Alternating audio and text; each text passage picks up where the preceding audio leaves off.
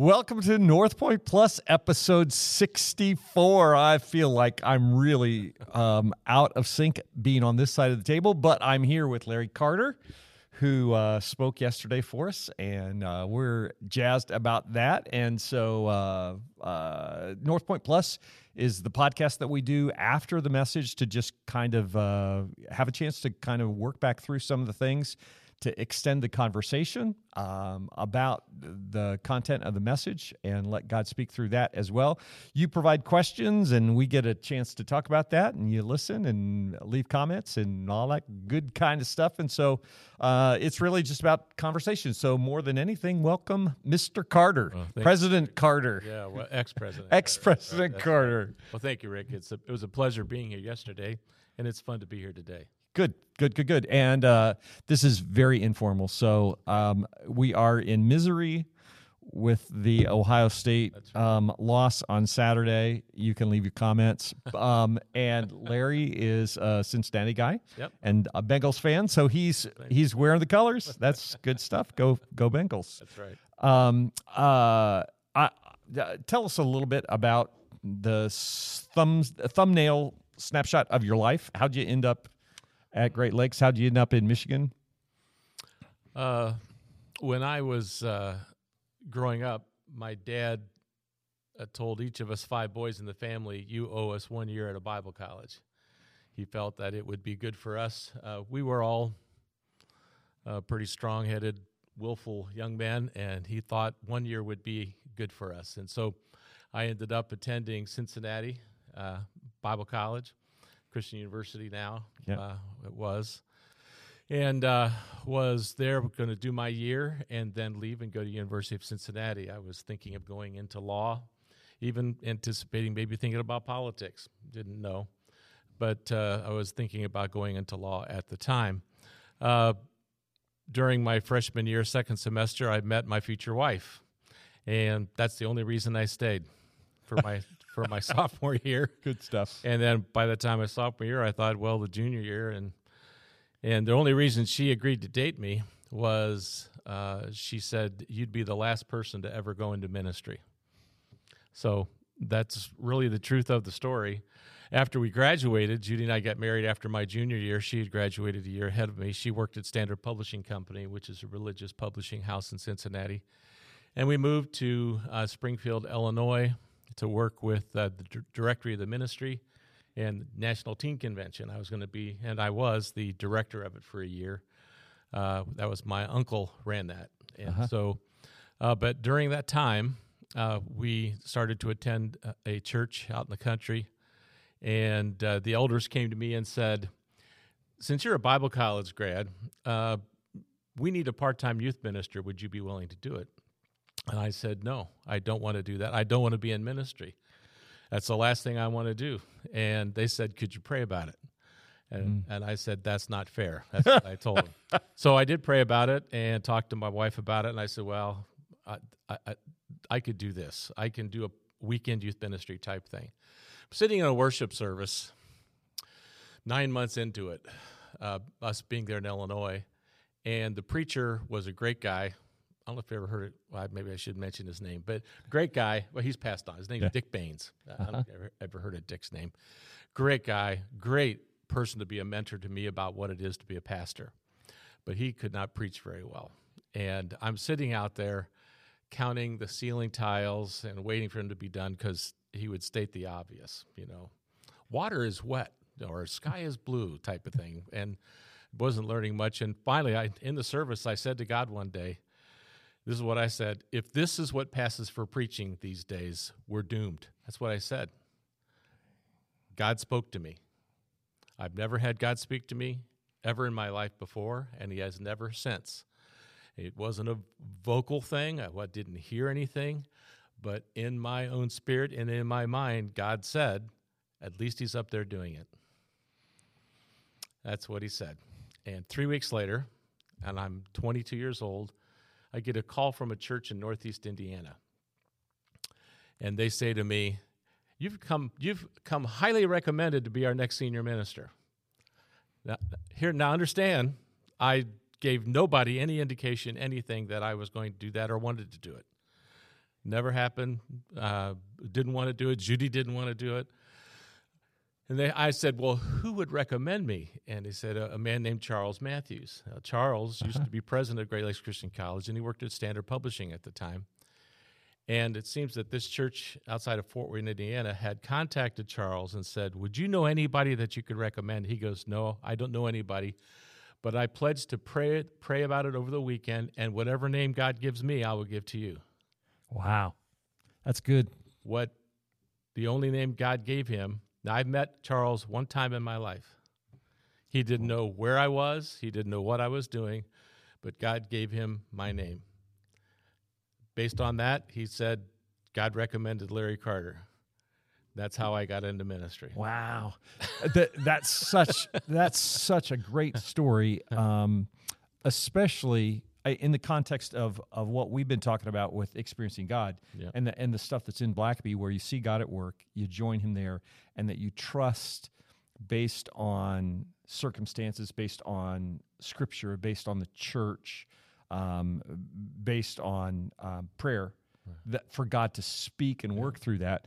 And yeah, for you, for you guys who listen, um, it's it's uh, you you may be saying, "Boy, that story sounds familiar," because I just shared a few weeks ago, kind of my story, story. which is similar deal.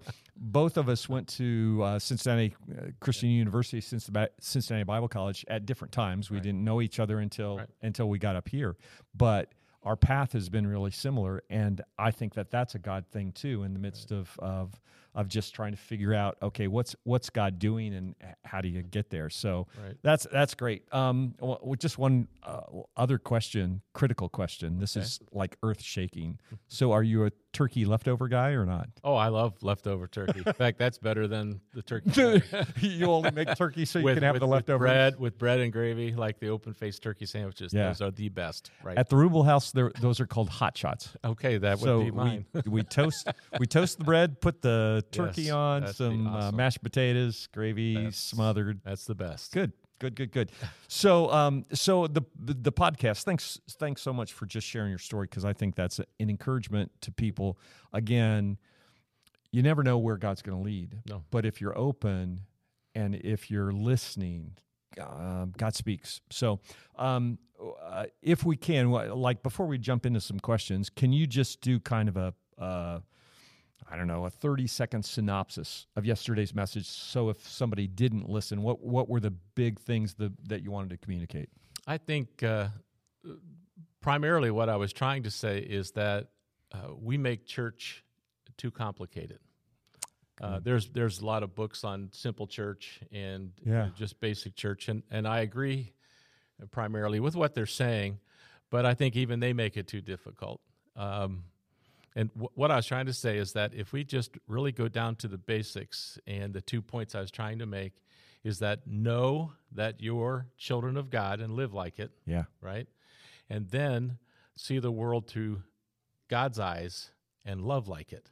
So that's Yeah. really that's really the message yesterday. That uh, you know, I've had people in churches where I've served as a pastor who number one want all their answers. They want all, all the answers to all the questions they'll ever have, and some of them are very complicated. They Yeah. the theological discussions about, well, is this the right way and that's the right way?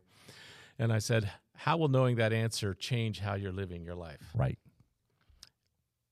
Not really. It won't.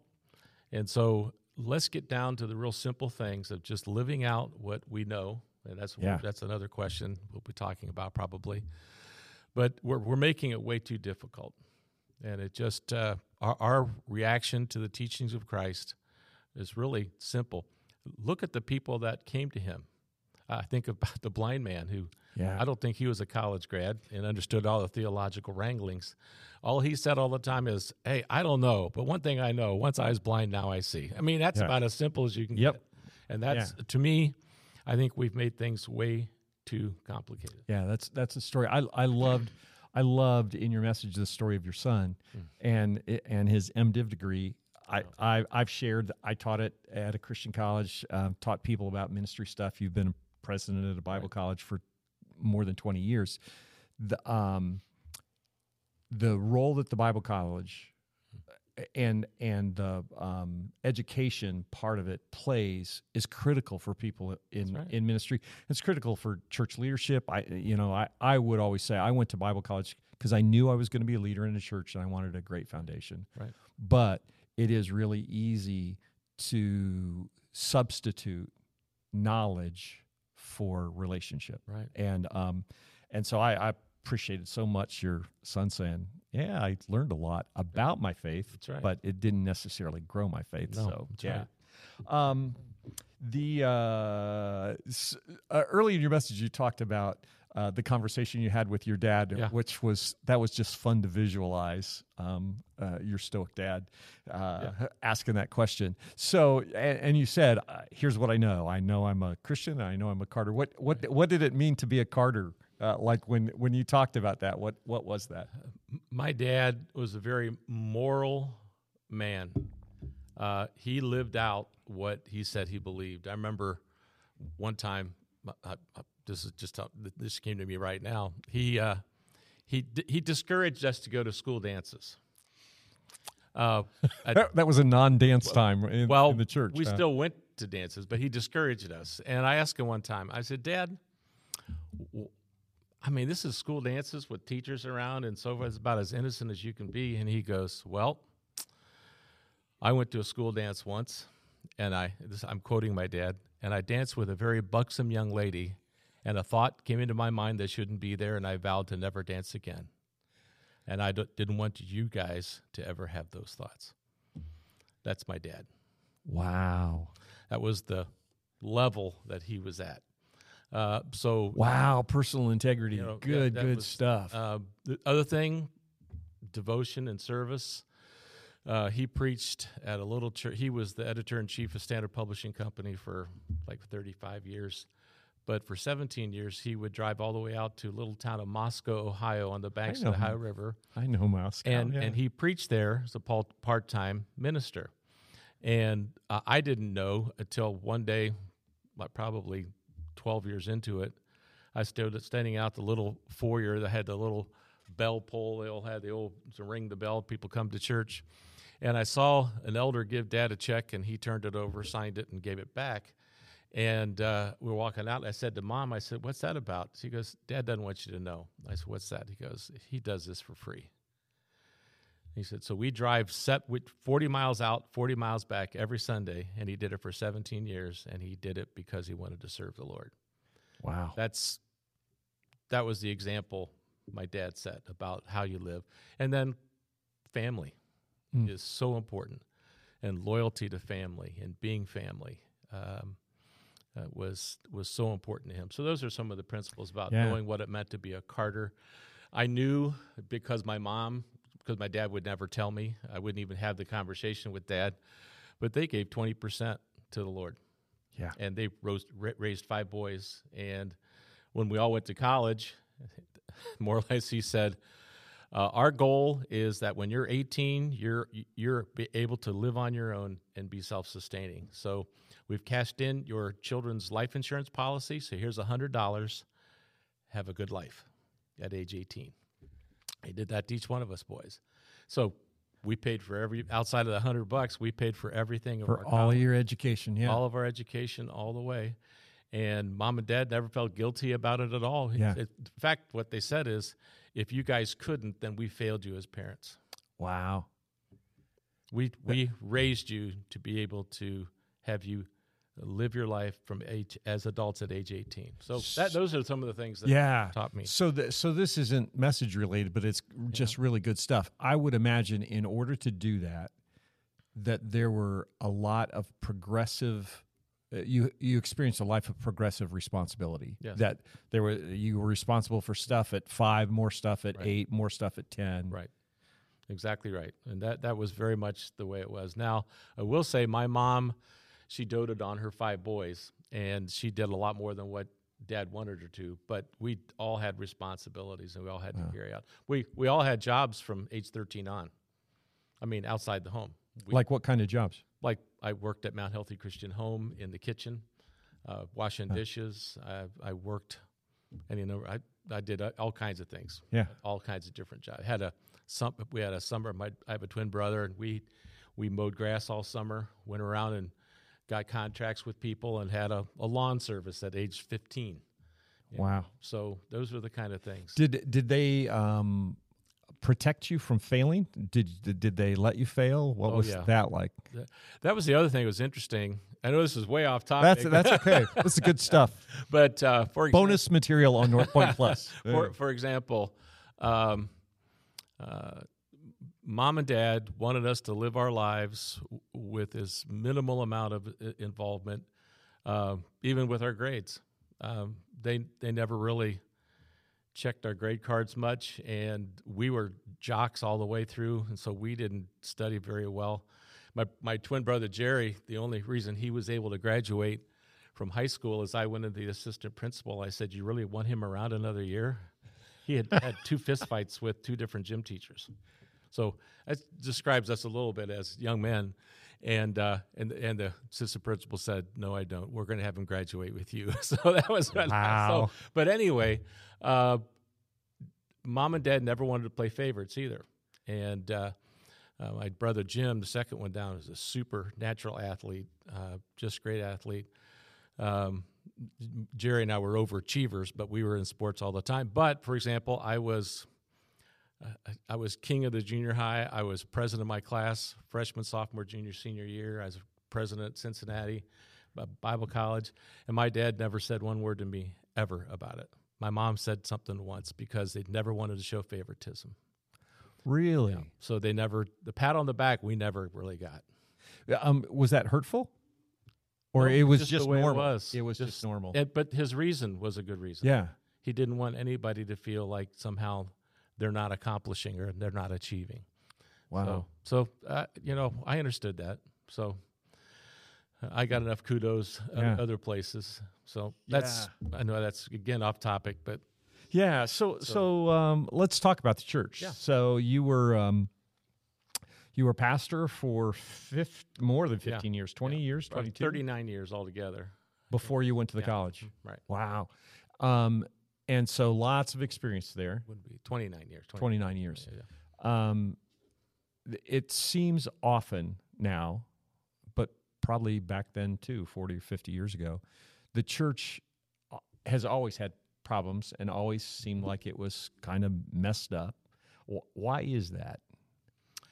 Because as we said y- yesterday, it's full of imperfect people. Yeah. and praise God, it does because that's who we all are. Right.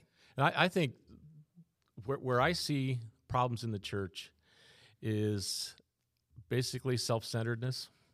Mhm. That we want things the way we want them, and it doesn't matter what anybody else wants. I want what I want, and that's the end of it. Uh, another story about my dad.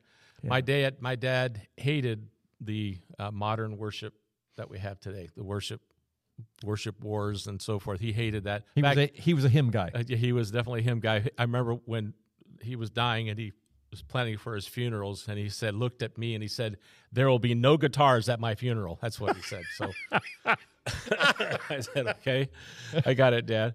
But we were. I remember standing next to him. He went to Christ Church at Mason, Uh-huh. and uh, everybody else is singing, and my dad's got this beautiful bass voice. Whenever I loved sitting next to Dad, we're singing hymns because you could feel the, the the pew vibrate with his voice. With his voice. Wow. and uh, but he would stand there and uh, and he wouldn't sing.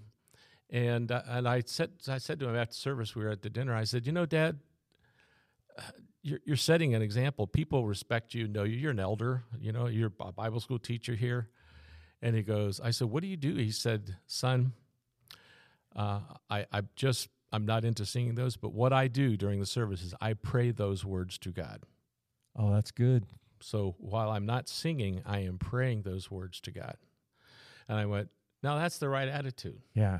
You know, you, you don't have to go and fight and gripe and, and complain or, you know, hold out and say, I'm not doing that type of thing. But he was really supportive of using those words uh, to pray to God. And still very very much participating. Oh, yeah. Uh, Very yeah. much engaged. Yeah. Yeah. Very much engaged. That's So- but I think again, I think it's really, uh, as you know, Rick, in, in your experience, when you get to uh, leadership in the church. It's about power and control.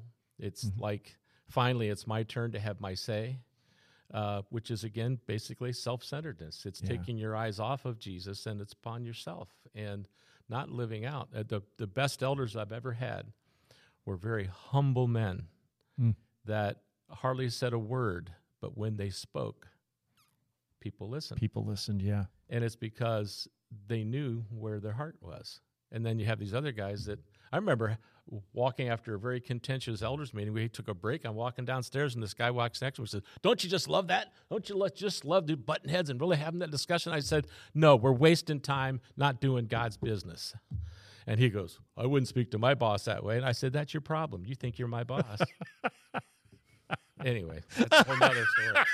And you relate. I'm sure you relate. I, so. I, love it. No, we, we we actually have great great elders at North Point, but I have been in yeah. some places. Yeah, that's what uh, I meant. That's what I meant. I have. Um, so it as you were speaking yesterday, and I was thinking about uh, where every church um, has its strengths. Every church has its flaws. Mm-hmm. Every church is filled with imperfect people. Uh, stuff gets misunderstood. All kinds of things like that. Um, what do you think the church in the New Testament was like?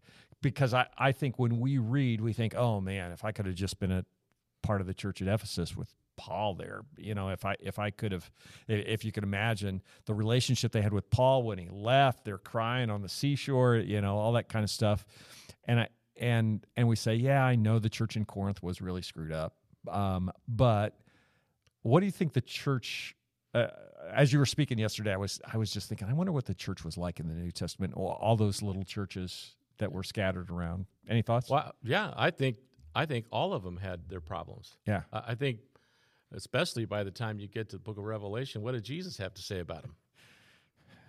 If you don't repent, guess what? Yeah, it's going to be trouble for you. Yeah. So uh, now, while they had positive things, just like I think, just like what you're saying, we all have strengths and weaknesses what I love about what Jesus says in the book of Revelation is he lists their strengths. Right.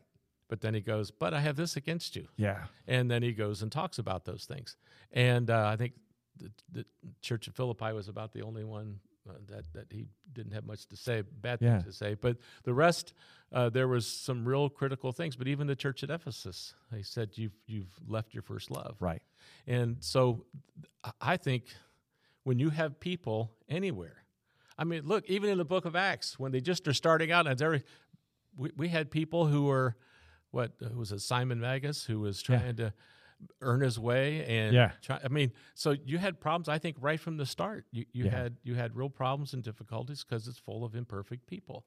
Yeah. And and what is just so amazing to me is that this is the way God designed it. Yeah. And uh, but that's when you think about it, it's the only way He could have. Right. And and so I think the key for me, and that I've had to learn, because and it took me a long time to learn, was when I was younger, I'd get involved in power struggles, mm. mm-hmm. and between people and take sides and so forth. And uh, as I've learned as a church leader, I don't do that. I stay focused on the very simple thing that yeah. I need to do. I need to love both sides. Yeah. I need to focus and talk about what are our priorities. What are our priorities here? Right. What did Jesus pray for in John 17? Yeah. Unity. Unity. And so I I cannot be the divisive one. I cannot. Right. I have to be the unifier no matter what because that's what Jesus asked us to do. So I'm going to do Yeah. You know, um, as as as you were speaking yesterday, um, and I was again just kind of processing that question in, in terms of just thinking about the the church in the New Testament and thinking that um, so much of what we read that that when we read about Paul's instruction or um, James' instruction, Peter's instruction, that we think, oh, that's just such a good word for the church.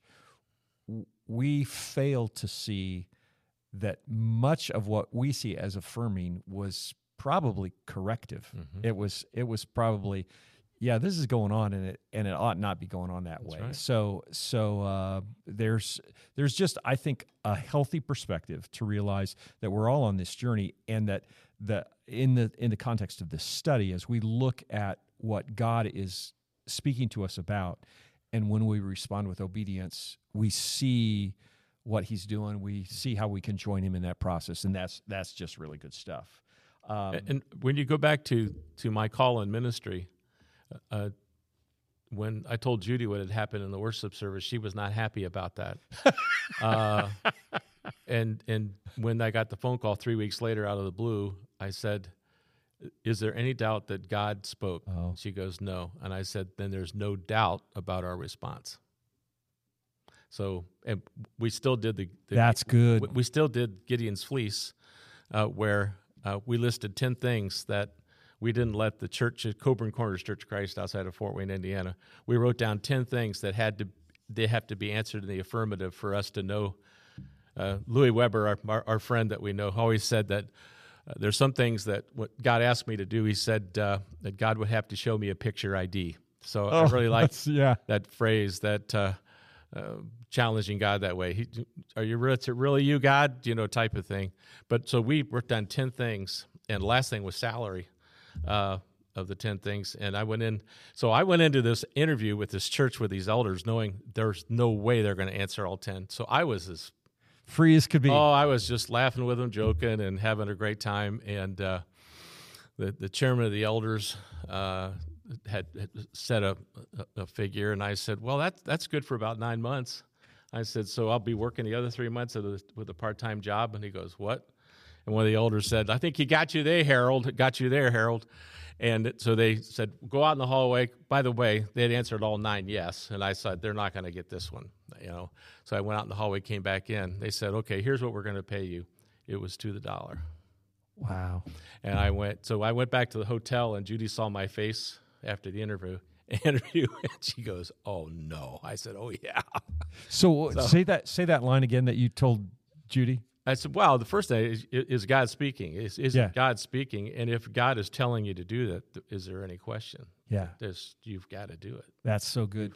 You know, it's it's funny the whole God's ID thing. When uh, this is a part of our story that yeah. I haven't told um, really in public. The so I was really struggling with whether to stay in ministry. Uh, this is I'd I'd been a music minister for about three years.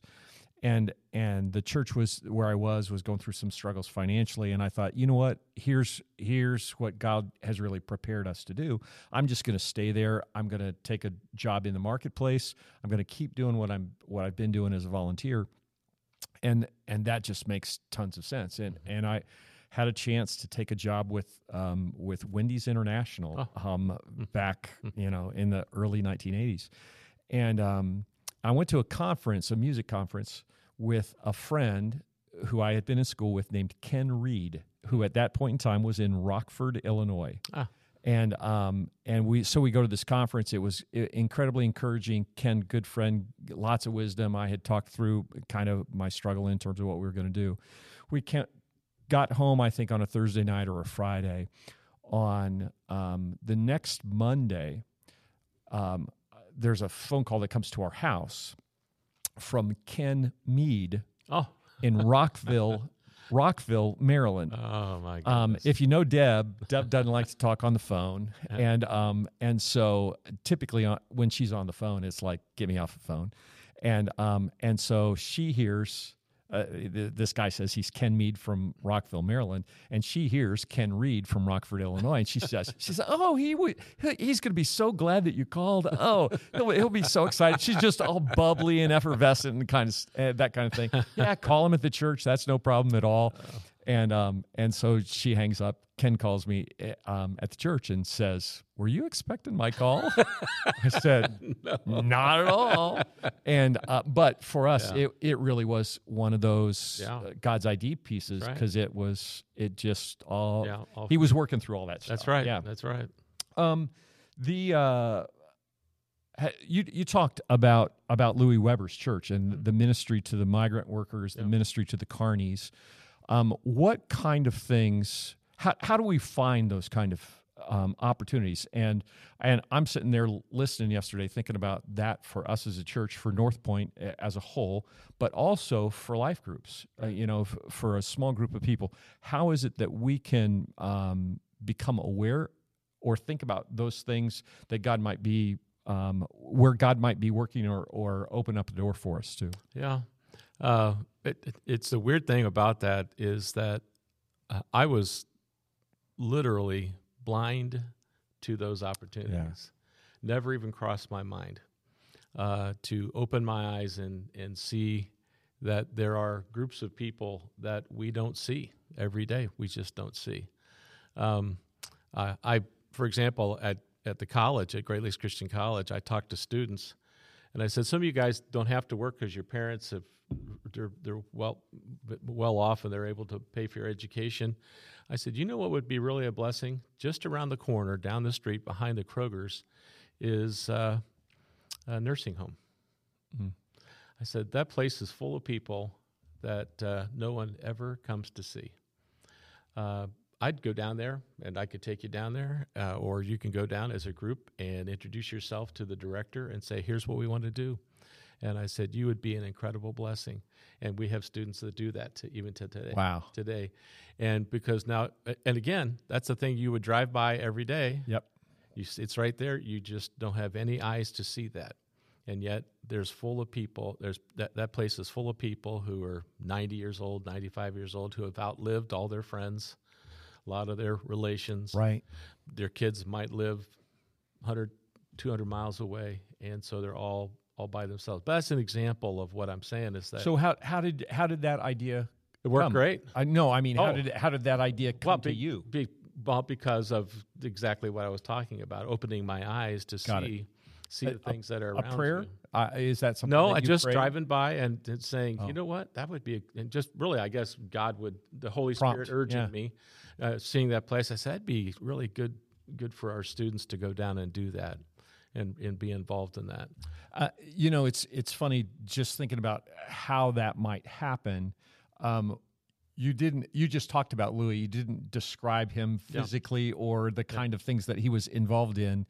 Um, th- just talk about that because the whole idea of ministry to carnies Yeah, um, and and uh, ministry to migrant workers that was that makes sense in terms of, Yeah. of who Louis Uh, was. yeah, that's right. He was, he was very much. He's a big guy, probably about six four.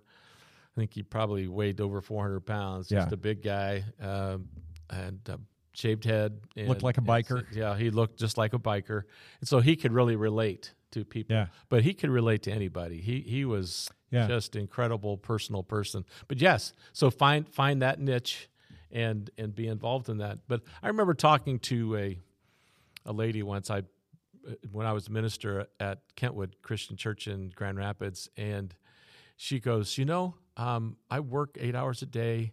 And I come home, I'm with my kids, and you talk about, you know, being evangelistic. She said, I'm just so tired when I get home. I just don't feel like doing anything. And I said, I forget her name. I said her name was Kathy. It wasn't Kathy. I said, Well, Kathy, now where do you work again? She goes, Well, I work at Amway. And I said, So what do you do? Well, I sit in a, uh, on a line and we, it's passed down and I put this cap on here and pass it to the next person. And so it's kind of like an assembly line. And I said, do, you sit by the same people every day? She said, Oh, yeah, I've been next to the one person for eight years and the other person for 12 years. I said, Well, tell me about them. And she goes, Oh, well, the person on my right, she's messed up. She's into drugs and just this really miserable person. And uh, life is just horrible. And so the other person on my on my left has been married. She's on her third marriage. Again, she's lost and so forth. And I said, Kathy, why do you think God has put you there? Hmm. And it was like she looked at me, and the, the realization hit her. She goes, "That is why I'm there." I said, "Yeah. Have you ever talked to them about your relationship with the Lord?" She goes, "No." I said, "Can you?" She goes, "I could do that every day." It never crossed my mind Yeah. Never crossed my mind. And she goes, I am now. And it was like she went away bouncing Yeah. and, so, and never getting it. I think that's what uh, I think it's just we're, uh, we're blind to it. But I really believe that if we said to God, God, I want to serve and I want to serve people that maybe no one sees, uh, uh, open doors for me Yeah. and, and make that prayer. And I really believe the Holy Spirit will urge you to go in a certain direction. And it'll be according to your gifts. And Yeah. Um, are you comfortable? I uh, boy, we didn't talk about this. Can can you share the story that you shared about the conversation you had? It was either between services or after second service. yesterday about the person and their neighbor. Oh, Uh, yeah, that was really great. Uh, Yeah. uh, One of the, the, the ladies who walked out after the service, uh, first service, uh, no, it was second service. She she came up to me and she goes, uh, "Thank you for the message." She goes, "You know, I, I've been meaning to do this, but I kept putting it off, looking for the right time." Meaning to do what? She wanted to t- invite her neighbor to church. Got it. Yeah. I'm sorry. Yes, She says I, I wanted to invite my neighbor to church, but I was always looking for the right time. But I really think that was an excuse. And she goes, I'm going to do that this week. That's yeah. I'm going to invite my neighbor. And then she shared how she was talking to a friend of hers that uh, was going to a different church. And she goes, Why are you going to that church? She goes, Because my neighbor invited me. Yeah. Again, I, I think I think the the context in terms of of what we've been talking about for the last ten weeks about seeing how God is working Yeah. and um, joining Him in that work and and just recognizing the way that He's working around us and um, and implementing that, uh, living that out in Yeah. in our world is is cool. Um, um, what does caring for people who are far from God, so people who don't know Jesus, what does caring for them look like um, for individuals? Uh, we we talk sometimes a lot about okay, how do we do that as a church? That we do community impact things, that we, you know, that that we give water, that we um, feed, that we plant a church in Kenya, that we do those kind of things. What's that look like um, in individual lives? Yeah. Well, I, I, you asked that question earlier. I have it on a piece of paper, so I, I just uh, love this scripture. It's part of the Beatitudes, Jesus' Sermon on the Mount. And he says, You are the salt of the earth, but if the salt loses its saltiness, how can it be made salty again? It is no longer good for anything except to be thrown out and trampled by men. You are the light of the world. A city on a hill cannot be hidden. Neither do people light a lamp and put it under a bowl. Instead, they put it on its stand, and it gives light to everyone in the house. And then he says this In the same way, let your light shine before men. How? That they may see your good deeds Wow. and praise your Father in heaven. So, how do we put that light on the stand? It's through our good deeds. There's uh, the, the Mormon church have become specialists in being great neighbors. Yeah. Uh, and why their church is one of the fastest growing churches in the world is they focus on being great neighbors in their neighborhood. And people go, wow, I'd like to have a family like that and live like that. Now, you can question their theology all you want, right. uh, but that they may see your good deeds and praise your Father in heaven. And so it's about seeing your good deeds. Here's an example. I came out to work one day and my mailbox had been destroyed. Somebody, you know, those kids with baseball bats come and smash it to smithereens. Nice. And I came out and I went, oh, great. Well, that's a job I have to do when I come home. So I went to work and I came back and I'm going the same way and I see my mailbox is all, in fact, it's better than it was. It's one of those big plastic jobs, massive thing. I'm going, holy cow. And I said, ah, that had to be Bill. So I parked the car, went right across the street, still had my work clothes on, went over and knocked on the door, and Bill came to the door. He's a retiree from General Motors. And I said, Bill, did you do that out there? What? I said, You know what I'm talking about, the mailbox. He goes, Yeah, I went and did that. I said, What do I owe you? And he goes, Not a thing. I said, I know that cost you a chunk of change Yeah. to put that out there, let alone your labor. And he goes, No, this is what he said.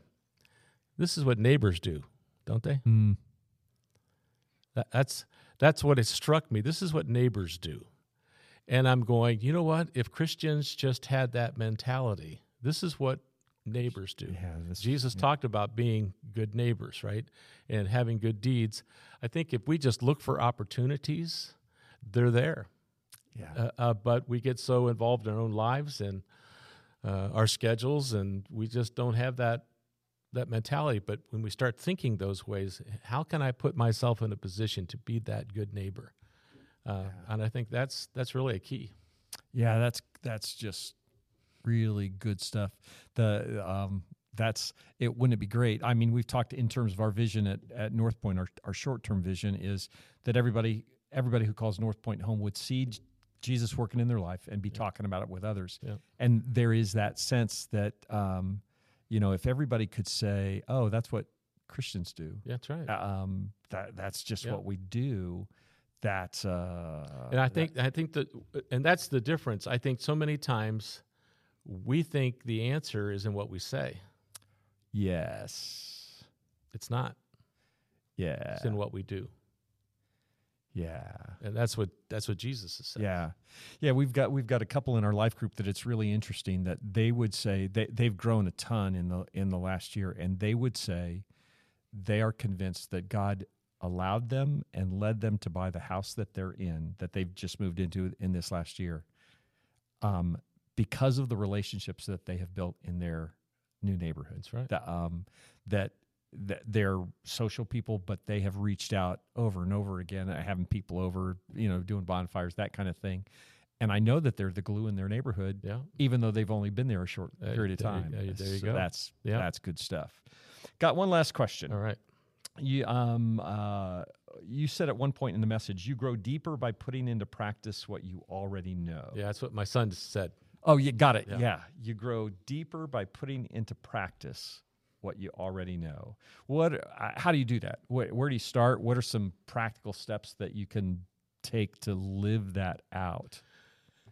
You know, I, I it's maybe this is too too simplistic, but Jesus didn't he say, "Unless your faith is that of a little child"?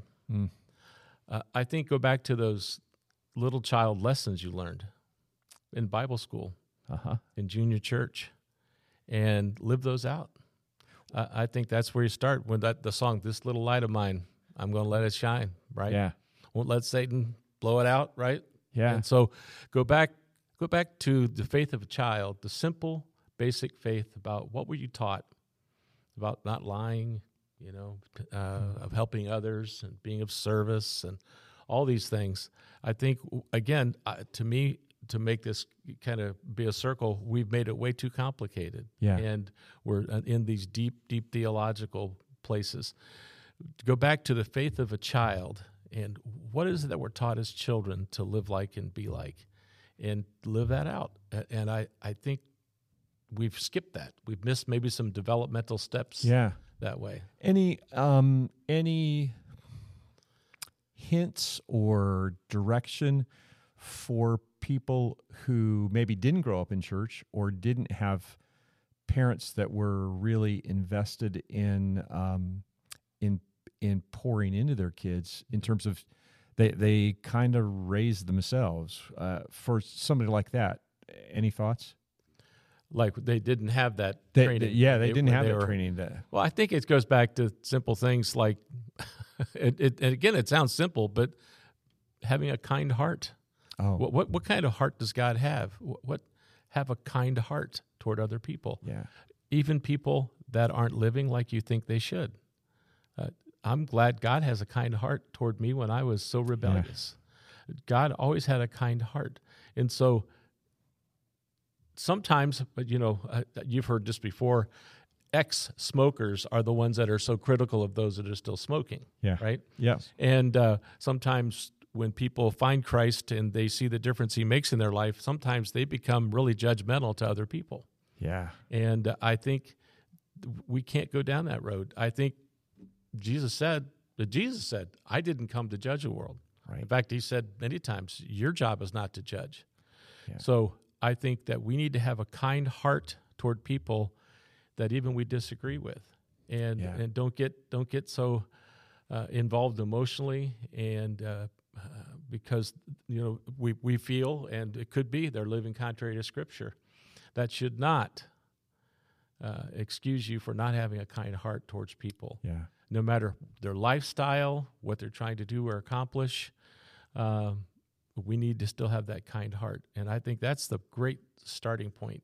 And to have that kind, and not being tolerant. I'm not Yeah. saying being tolerant and allow things to, but having a kind heart towards people.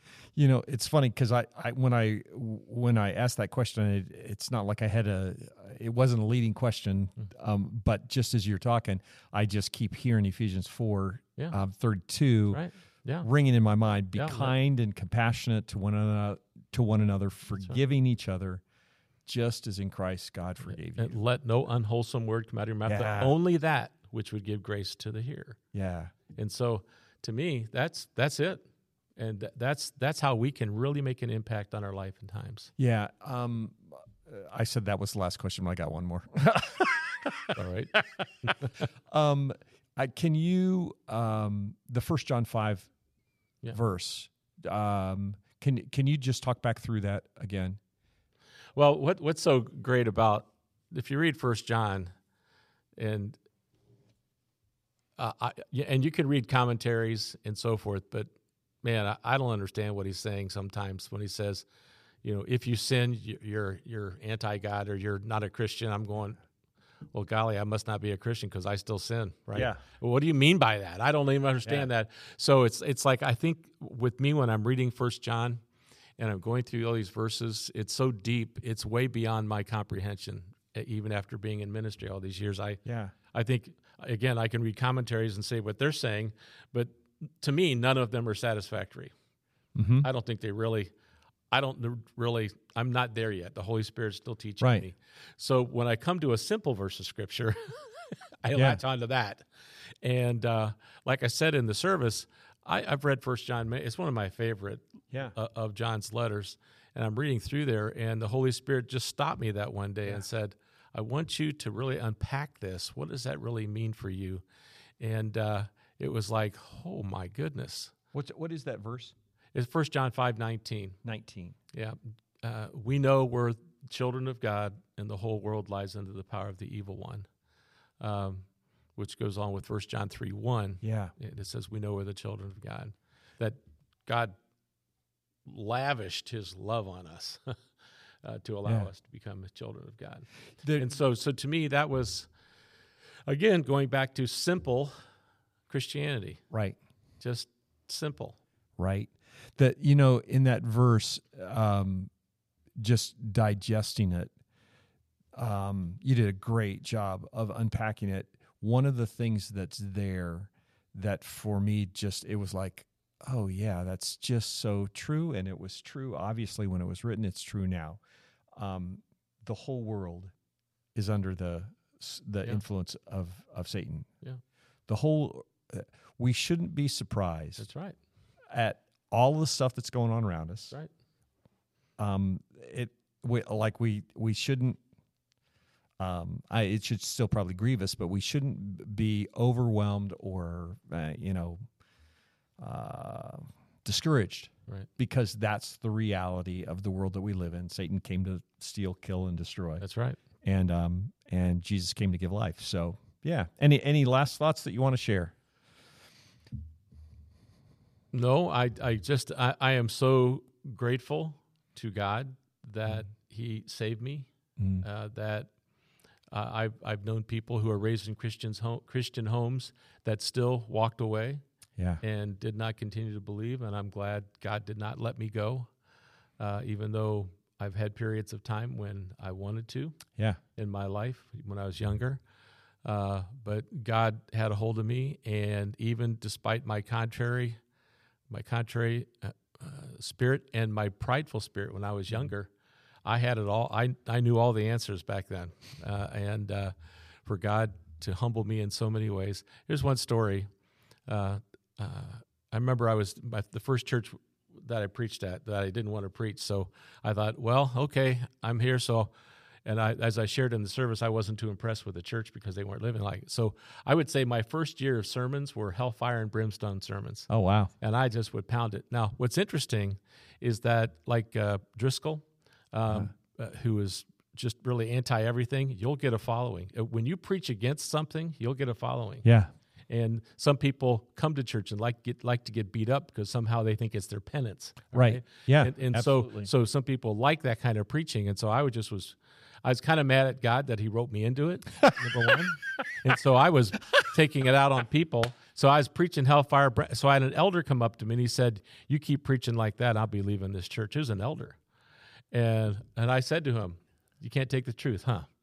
And so I went home. Uh, I had it was a regular, it was a break. I forget it was over a holiday. So I went home, and I said to my dad, I said, "Dad, I said, I can't believe this guy, this one of these elders said said that to me about that. I stepping on his toes and preaching negative sermons and so forth. And he goes, Well, son, think back this last year, how many times have you preached on the love of God?